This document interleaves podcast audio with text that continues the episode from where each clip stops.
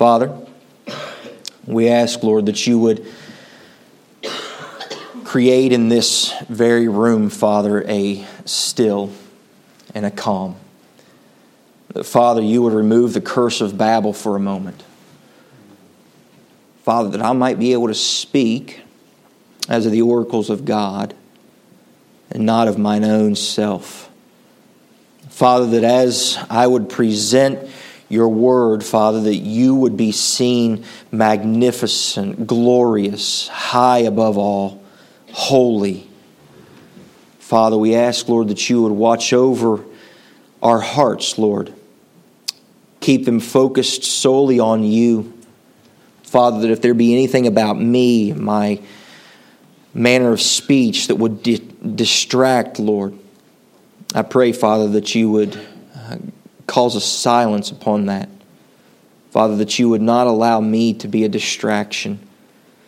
Father, keep me from being distracted. And I pray the same for those here today, that they too would be focused solely on you for this little bit of time we have together. Father, that as we gather together as the people of God, getting into the Word of God, singing the praises of God, bearing the testimony of God, let us all have our hearts turned toward God. We pray these things in your Son's name, believing. Amen. Thank you. You may be seated.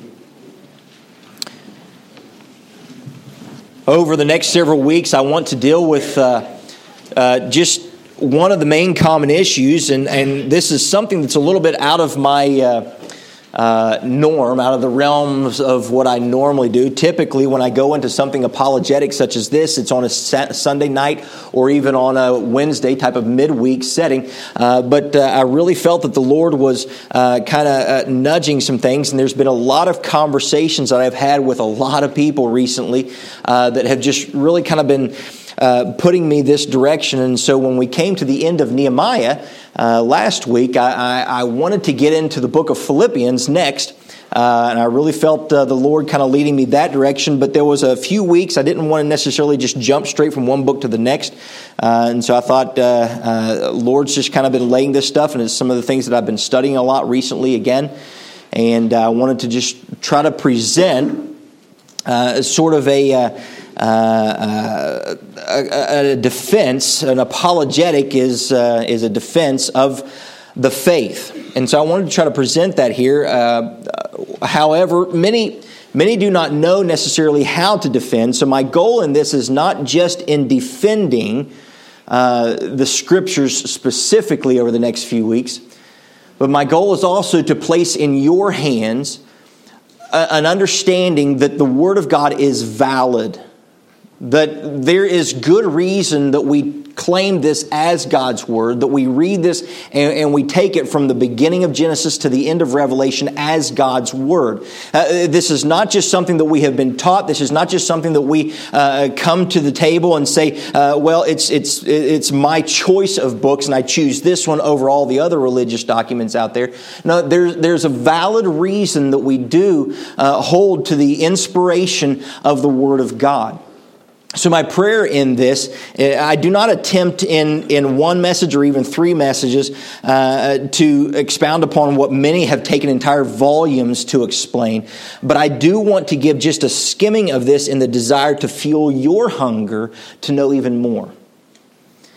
Now, many times, maybe you have had conversations with folks who, who challenge the validity of Scripture and you just don't know how to respond. And many times uh, we find ourselves uh, being confronted with a, a, statement, and, and we, we don't know where that statement, maybe it was the first time that statement had ever been uh, uh shown to us, and we don't know what to say in response.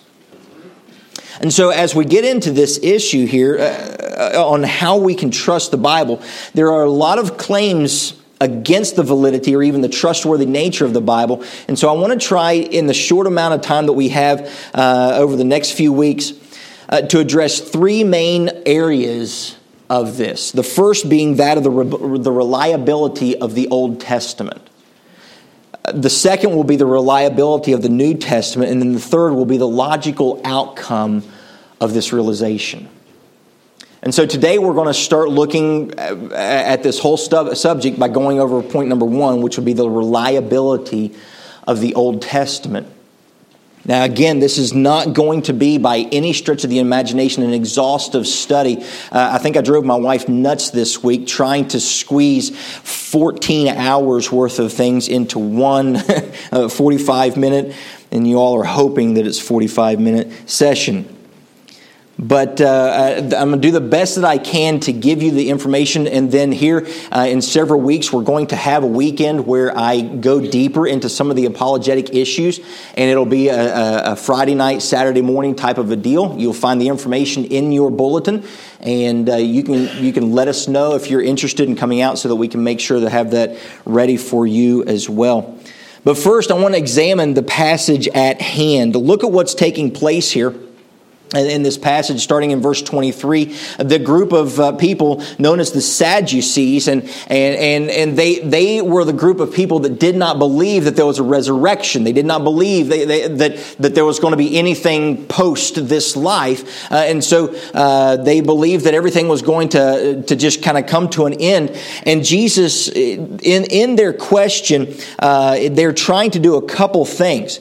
They want to try to uh, uh, trip him up in the area of the resurrection by saying it's foolish to believe in a resurrection because of all these issues.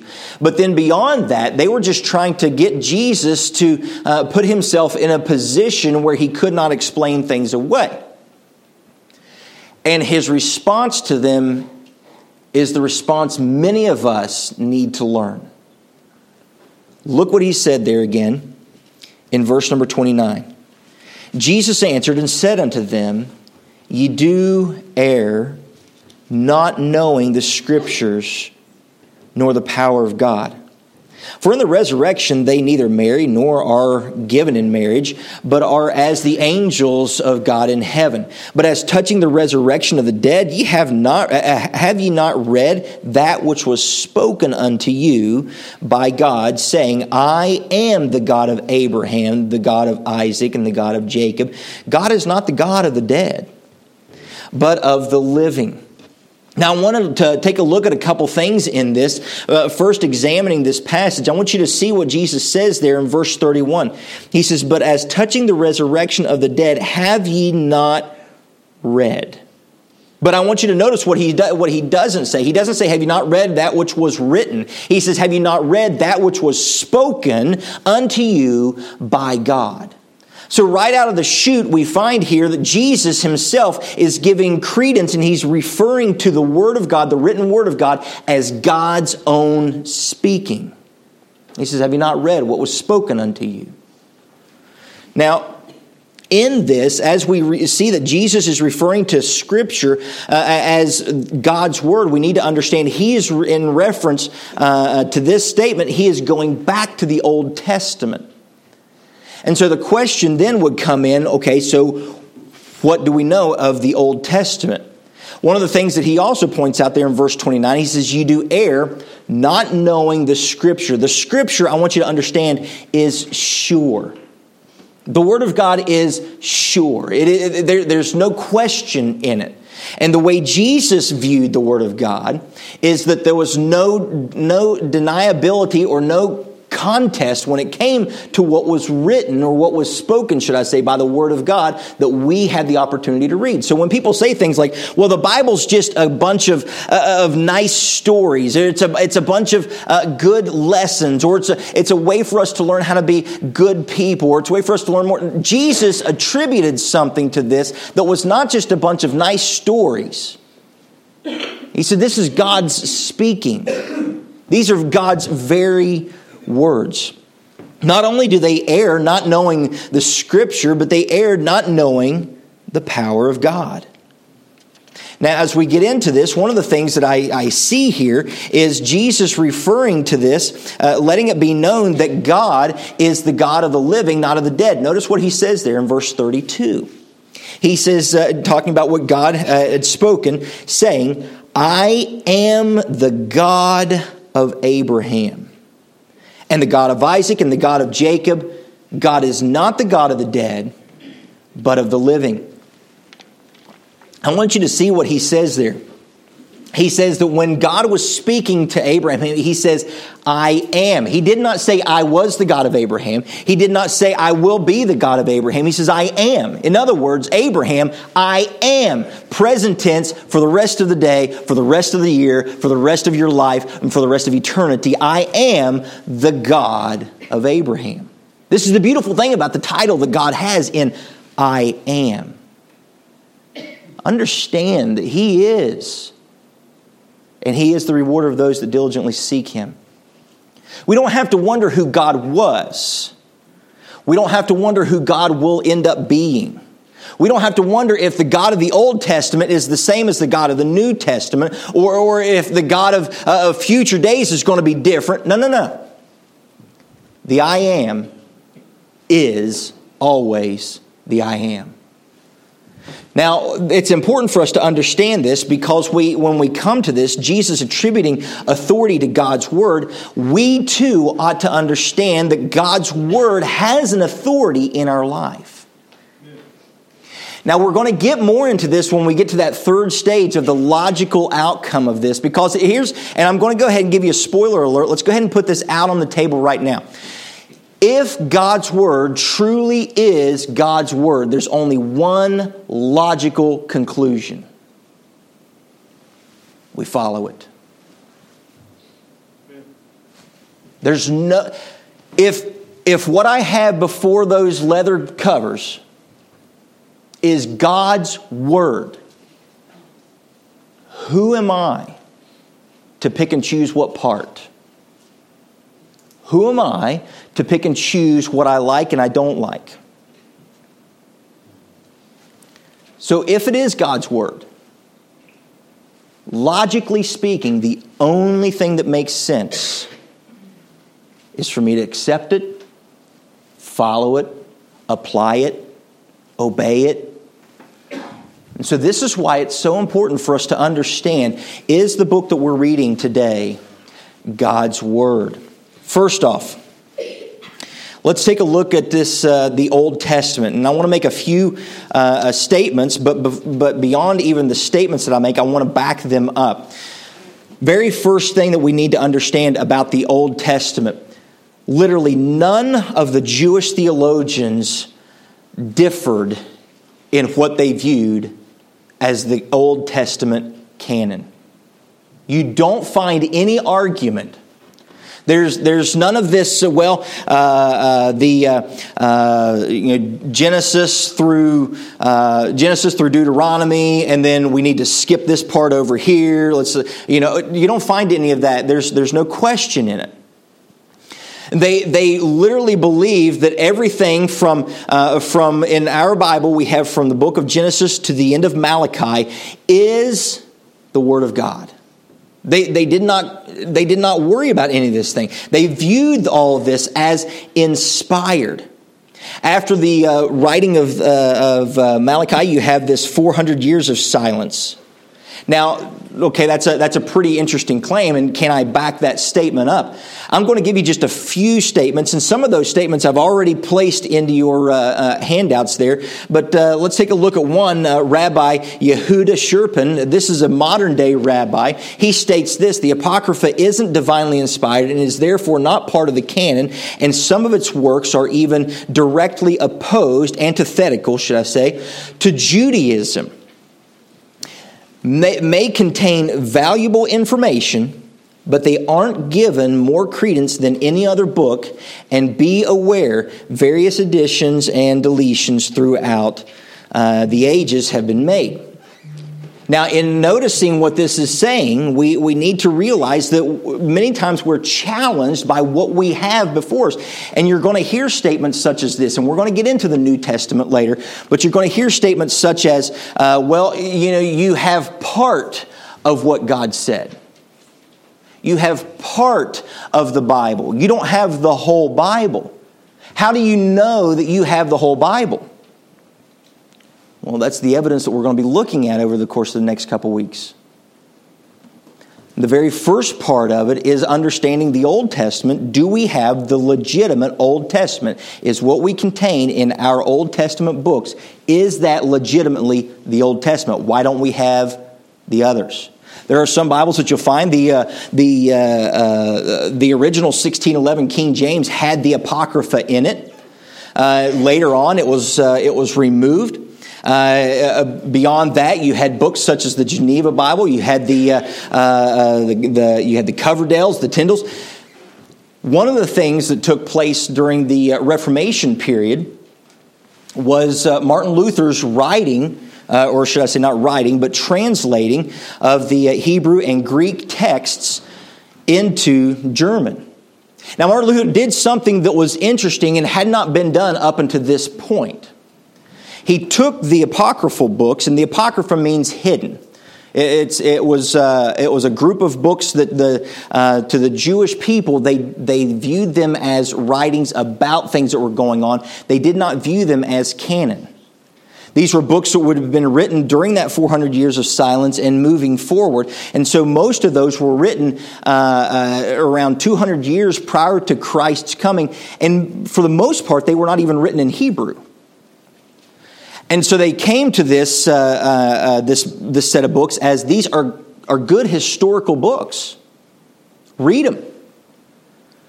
But don't ascribe to them the same that you do the canon of the Old Testament.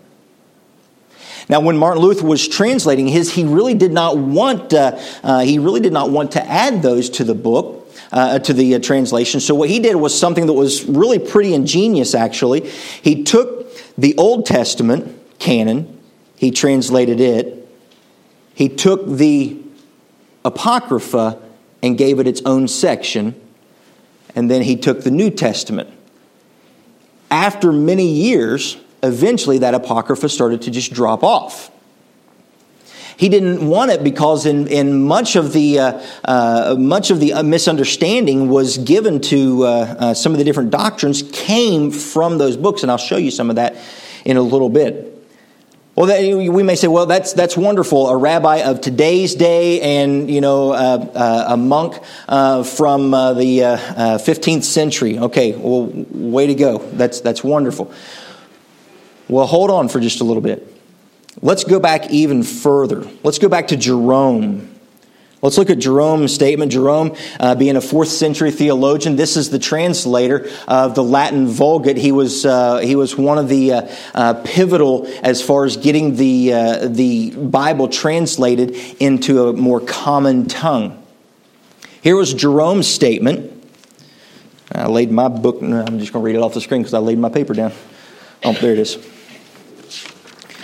Jerome's statement As then, the church reads Judith, Tobit, and the books of the Maccabees, but does not admit them among the canonical scriptures. So let it also be read, these two volumes, Wisdom, Solomon, Ecclesiasticus, for the edification of the people, not to give authority to doctrines of the church. That's Jerome's statement. Look at another statement by Jerome.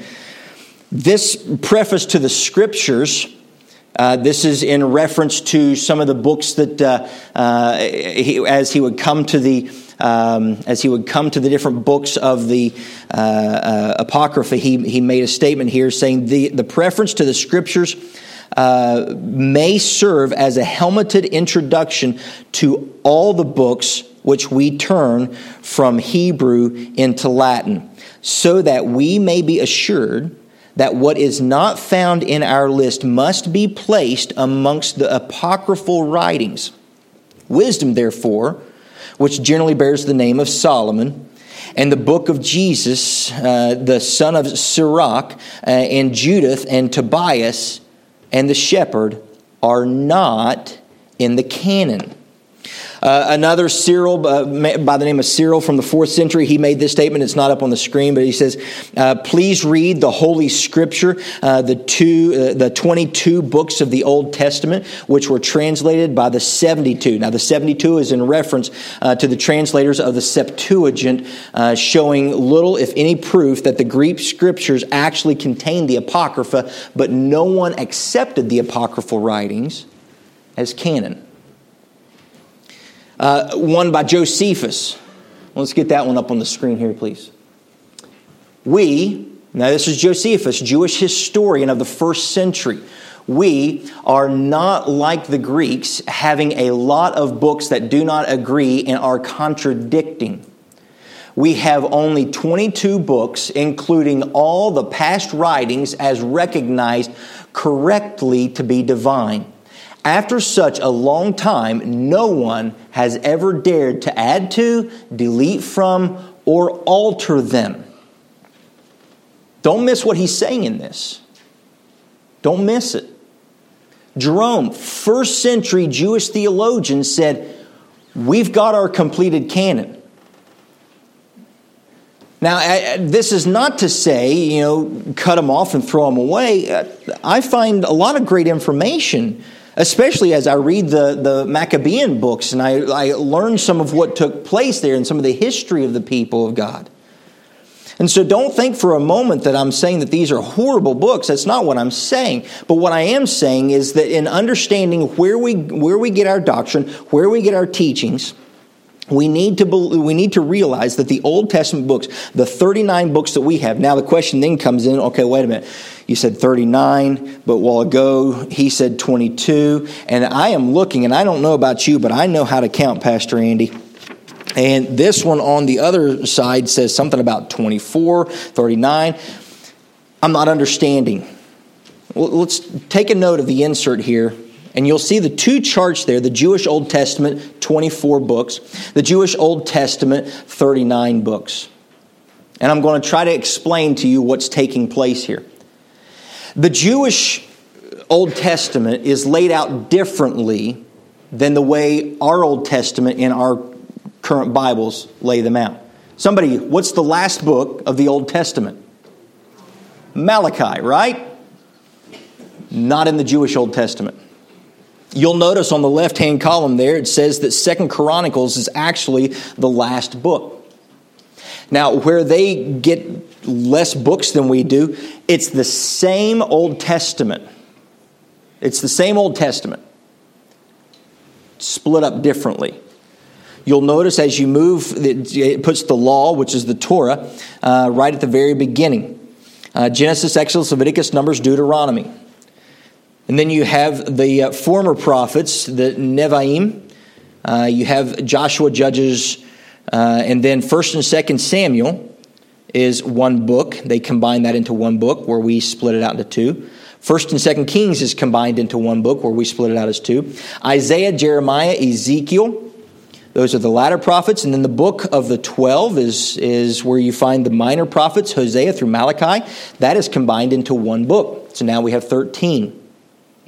Then you find what's referred to as the writings, sometimes also called the poets, uh, or the uh, the Psalms. Sometimes they lump it all together as the Psalms. You have Psalms, Proverbs, Job, Song of Songs, uh, which is the older way of saying Song of Solomon.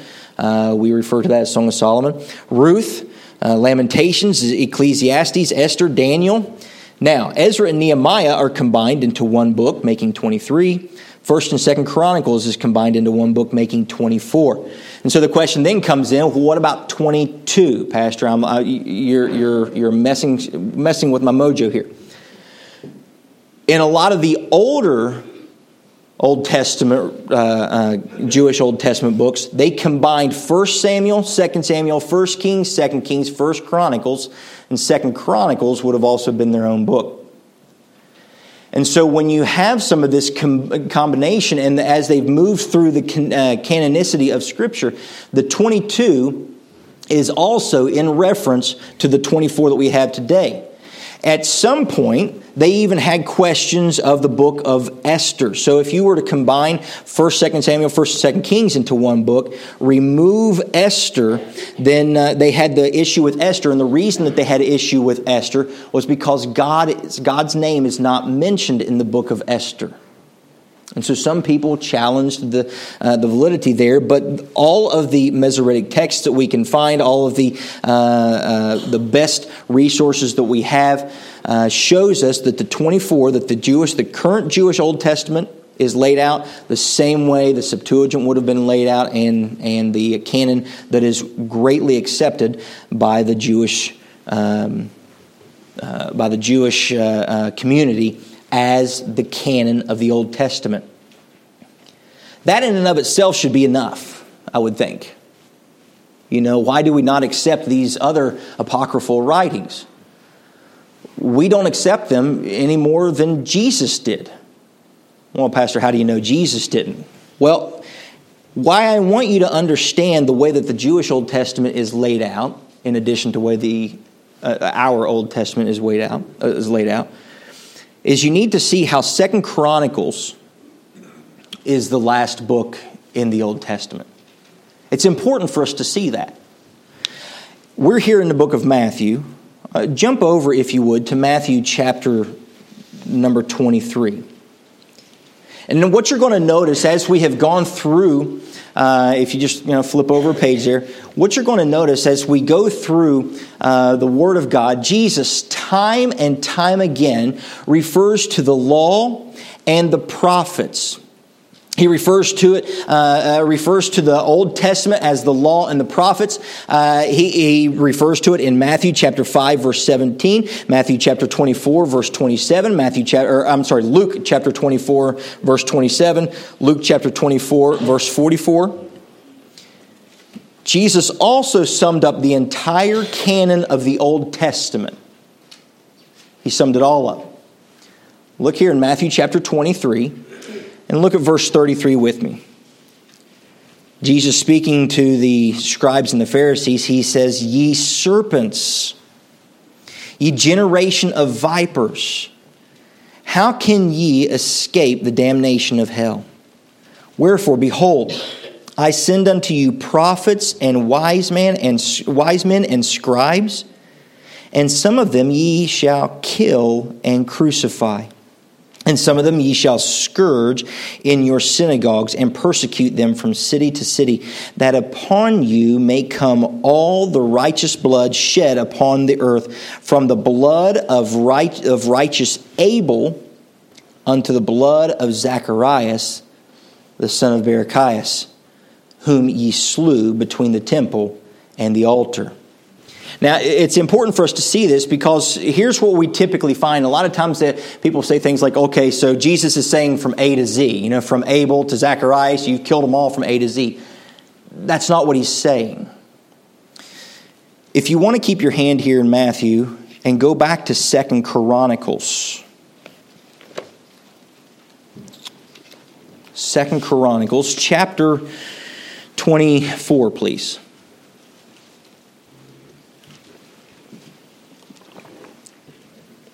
Now, we, we all understand Genesis being the first book of the Old Testament. Genesis being the first book of the Old Testament. And who was the first martyr recorded in Genesis? Abel, right? So you have Adam and Eve, and then you have Cain and Abel, and Cain slew Abel. So we have the first martyr's blood, which would be Abel. Jesus makes a claim here that the last martyr written about in the uh, Old Testament was Zechariah. Look at Second Chronicles chapter 24, verse 20. And the Spirit of God came upon Zechariah, the son of Jehoiada, the priest uh, which stood above the people, and said unto them, Thus saith God, Why transgress ye the commandments of the Lord, that ye cannot prosper, because ye have forsaken the Lord? He hath also forsaken you. And they conspired against him and stoned him with the stones at the commandment of the king in the court of the house of the Lord. Thus Joash the king remembered not the kindness which Jehoiada his father had done to him, but slew his son and when he had and when he died, he said, "The Lord look upon it and require it." Now, here's Zechariah, and when Jesus makes the statement that you have taken the life of the martyrs from Abel to Zechariah, he is saying from the first martyr in the Old Testament to the last martyr in the Old Testament. So the Old Testament that Jesus would have been reading in that day would have ended in Second Chronicles here, and the last martyr that is recorded would have been Zechariah. So Jesus gives credibility to the canon that we have today. Now, as we look at this, and people can ask, you know, well, why do we have it in different order, different, uh, uh, why, why is it spread out differently? There are many reasons for that, many understandings, uh, but at the end of the day, uh, don't ever forget that the books that were written didn't have verses, didn't have chapter verse numbers, didn't have chapter numbers, didn't have those pretty little headings above different paragraphs like you have in your Bible. They weren't broken up that way either. And because of readability and because of ease of study, they were rearranged and put into certain places. However, you're going to find the Word of God written and it's going to be communicated properly. So Zechariah, being the last, uh, the, uh, the last of the uh, uh, martyrs written in the last book of the canon, which would be Second Chronicles. By this time, the apocryphal, or a lot of people refer to them as deuterocanonical books, were well established. Not only did the Jewish people not accept it as canonical, but the Lord Jesus Christ himself did not accept it as canonical. Now, a couple other things that we can put into this is uh, what there are many teachings that are found in the Apocrypha uh, that are um, in complete disagreement with, with the Old Testament teachings. For example, in the book of Tobit, uh, chapter 4 and chapter 12, you have almsgiving uh, that equate to salvation. Uh, the atoning for sins of the dead in 2 Maccabees 12 and 43, condoning the use of magic in Tobit 6, uh, Judith claims that Nebuchadnezzar was the king of Assyria when he was king of Babylon. And so there are some other uh, issues raised to this. Now, it would be one thing if people claimed that this was the Word of God, and then all of a sudden, you know, 100 years, 1,000 years later, people found these issues and said, oh, no, wait a minute, we need to back up. But that's not what happened. They have not been claimed as canonical no church claimed them as canonical until 1546 at the Council of Trent in response to Martin Luther. They said, now we're going to say that they're canonical. No. Let God's word be God's word. And so many falsely claim that councils dating back to the fourth century uh, uh, were the reasons that we have the books, the 66 books that we have today. They, they say, well, you know, uh, they, they decided, these men decided. No, no, no, no.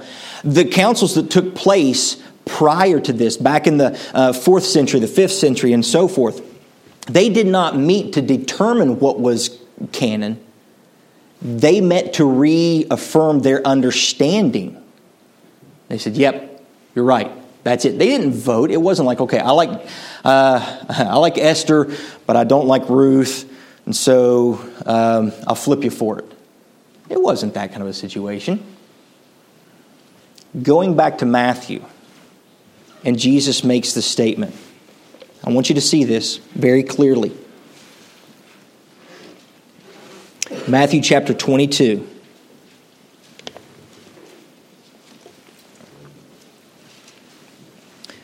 In response to the Sadducees, verse 29, Jesus said unto them, You do err. In other words, you are completely mistaken. Why? Because you know not the scriptures. But what else does he say? Read that last phrase with me. Nor the power of God. Okay. Let's let's have a little bit of a understanding and logic and I'll, I'll, do the best that I can to put this out there. The rules of logic. Um, let's just take the second rule of logic, which is the law of non contradiction. Says that it can't be and not be something at the same time. And so either God's word is God's word or it's not God's word. It can't be both. It can't. Uh, the part in the middle can't be God's word, but the part at the very beginning, you know, when, when the Bible says, God said, let there be light. Well, I think that that's metaphor. Uh, no, stop. It's either God's word or it's not. And when we come to, to, to situations such as this, we, uh, we have to ask ourselves uh, how, how, how sure can I know that what we have before us is the Word of God. Now, I don't want to get into circular reasoning because a lot of people will say things like, well, how do you know the Bible's true? Well, because mom and dad told me it's true. Well, how do they know it's true? Because the pastor told them it was true. Well, how does the pastor know it's true? Because uh, cause, cause his pastor told him it was true once upon a time. And well, how does his pastor know it was true? Stop. There's so much in the evidences to be able to go back and verify, and I, and I, I I hope if you have more questions after this, I hope that you come uh, for that apologetic weekend that we're going to be having. It's in your it's in your book. It's in your, yeah. This is a shameless plug. This is the commercial portion of the message. But wait, there's more. Yeah. I, I hope that you come out for this because there's going to be a whole lot more information to be able to show you not only uh, do we have the correct set of books but here's how it verifies itself. You know the quickest way to find out if someone is lying? Listen to them. If they say, well, you know, I, uh, Dad, I, I, wouldn't have done something like that. Well, this one time I might have, but you know, it, it's it's because of the, and and uh, I, yeah, I, I did what I was supposed to do, but okay. I can take the scripture and let it verify itself. And that's what we're going to do by God's grace. We're going to start to go through some of this and let the scripture bear out on itself. The, the exactness of fulfilled prophecies that were given th- over a thousand years prior uh, to things taking place, uh, the, the uh, communication and the coordination that comes together. No human being could have done this. And when I take away the power of God, I'll question it.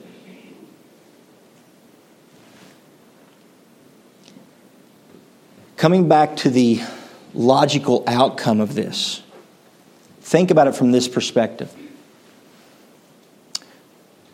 If I believe in a God who's able to create the universe, it's not difficult for me to believe in a God who can protect a book. And people will say things, well, what if you find this book down the road and that book down the road? Are you going to add it? No. Because I believe the Holy Spirit was powerful enough.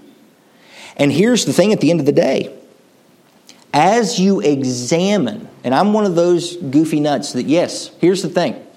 Let's put it this way how many of you have heard someone challenge the validity of the gospel and they present, well, you got this book and you've got this book. Next week we'll be getting into some of the Gnostic gospels. Well, what about the gospel of Thomas? What about the gospel of Mary? What about the gospel of Judas? What about the gospel of Philip? What about the gospel?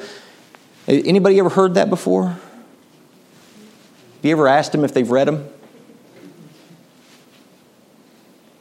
I have.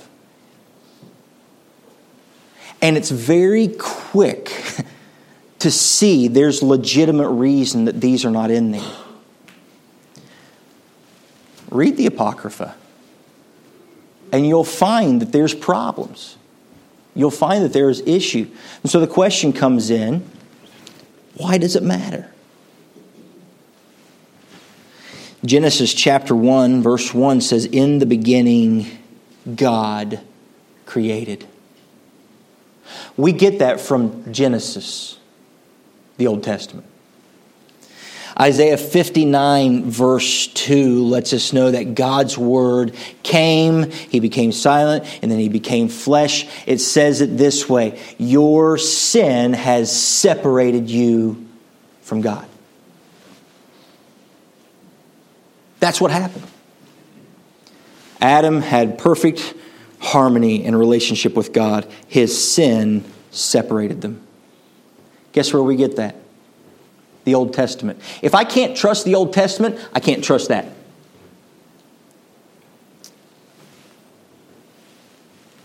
The third thing, Isaiah chapter 53, lets me know what Jesus went through. It lets me know he was bruised, he was beaten, his stripes are what healed me. It lets me know what Jesus went through on the cross, but not only what he went through, Isaiah 53, verses 4 and 6 let me know why for you. I gotta, I gotta know that I can trust this book. If I can't trust this book, I can't trust that Jesus was punished. And I can't trust why. John chapter 5. Go to John chapter 5 with me if you would.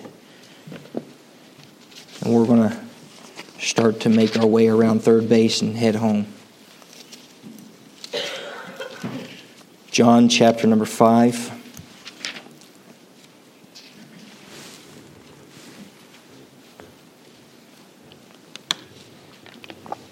Look at verse number 31. Jesus says this. He says, If I bear witness of myself, my witness is not true. In other words, if the only thing that you have to go on is what I'm saying, that's a big deal. He said, But there's another that beareth witness of me, and I know that the witness which he witnesseth of me is true. You sent John, you sent unto John, and he bare witness unto the truth. But I received not testimony from man. But these things I say that ye might be saved. He was a burning and a shining light, and ye were willing for a season to rejoice in his light.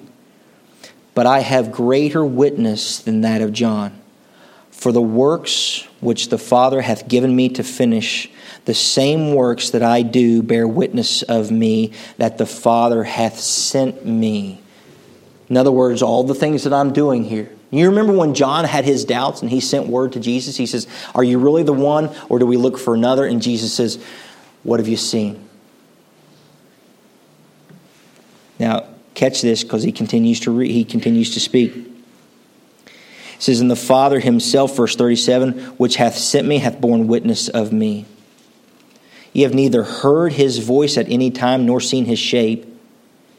And ye have not this his word abiding in you. For whom he hath sent, him ye believe not.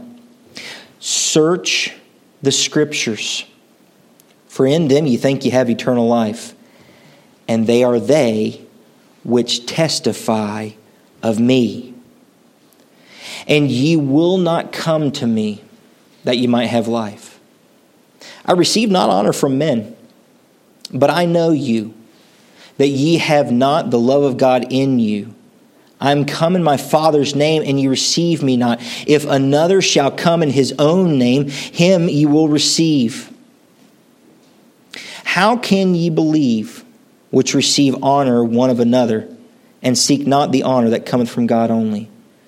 Do not think that I will accuse you to the Father. There is one that accuseth you even Moses, in whom you trust.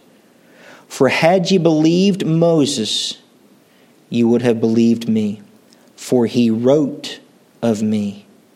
But if you believe not his writings, how shall you believe my words? You see what he said in verse 39?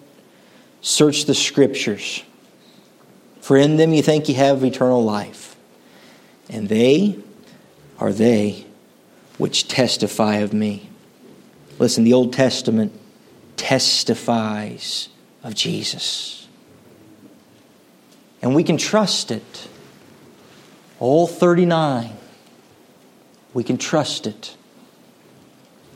Next week, we'll start to look at the New Testament and we'll continue in this study. But here's what I want to do right here, right now, is I want to put it to you. And I am all about having open dialogue. I love having conversation. I love it. Some of you have asked questions before and wished you didn't.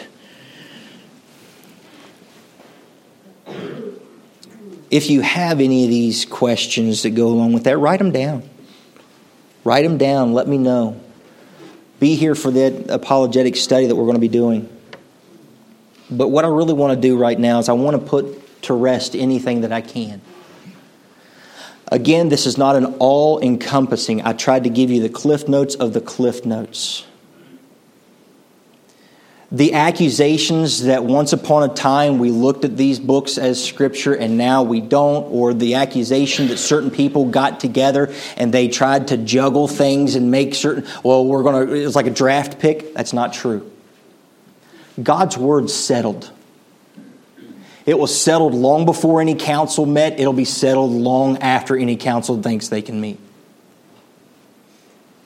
And maybe somewhere along the line, someone has shown you from the Word of God how you can know beyond the shadow of a doubt that you can have a relationship with Jesus Christ. I want you to know something. Man's Word doesn't hold that much water. This book right here, you can take it to the bank. It'll never leave you hanging on a limb. It'll never leave you wanting. It'll never leave you not knowing. It'll never leave you with more questions than answers. It is sure. It is settled. And the problem that we run into is a lot of people, and this is not new stuff. This has been going on for millennia. People challenge it because they want to be a law unto themselves.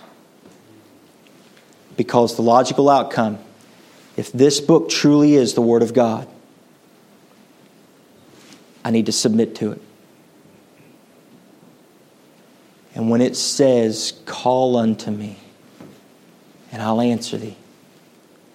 When it says, Whosoever shall call upon the name of the Lord, when Jesus says, Follow me, and I'll make you fishers of men.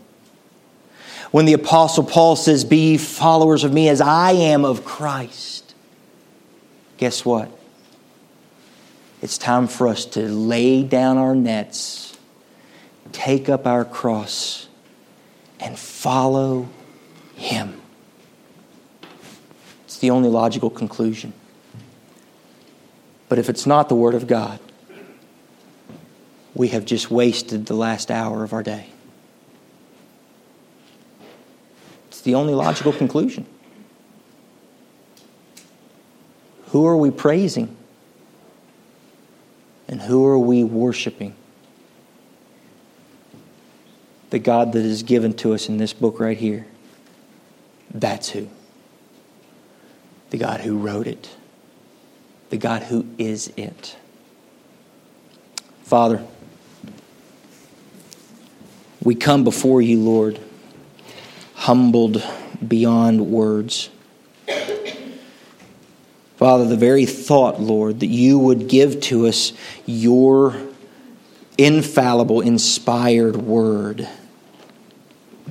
Lord, I don't, I, I don't, I don't know why you would love us that much. Father, that you would desire us to know you.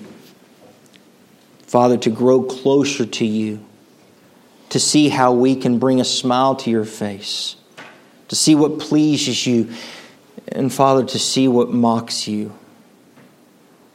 So, Lord, in this, in this time, I beg you, Lord, that uh, an understanding portion of your Spirit would be given to each and every individual in this room. Father, the Bible says the natural man discerneth not the things of God for their foolishness to him. And so, Father, I'm asking for something supernatural to take place. Father, that's the opening of the eyes. But Father, we also know, Lord, that whenever the eyes are opened, a decision must be made. So I pray, Father, that you would soften the hearts of the individuals and bring them, Lord, to an understanding of who you are and their response to you. We pray these things in your Son's name. Amen.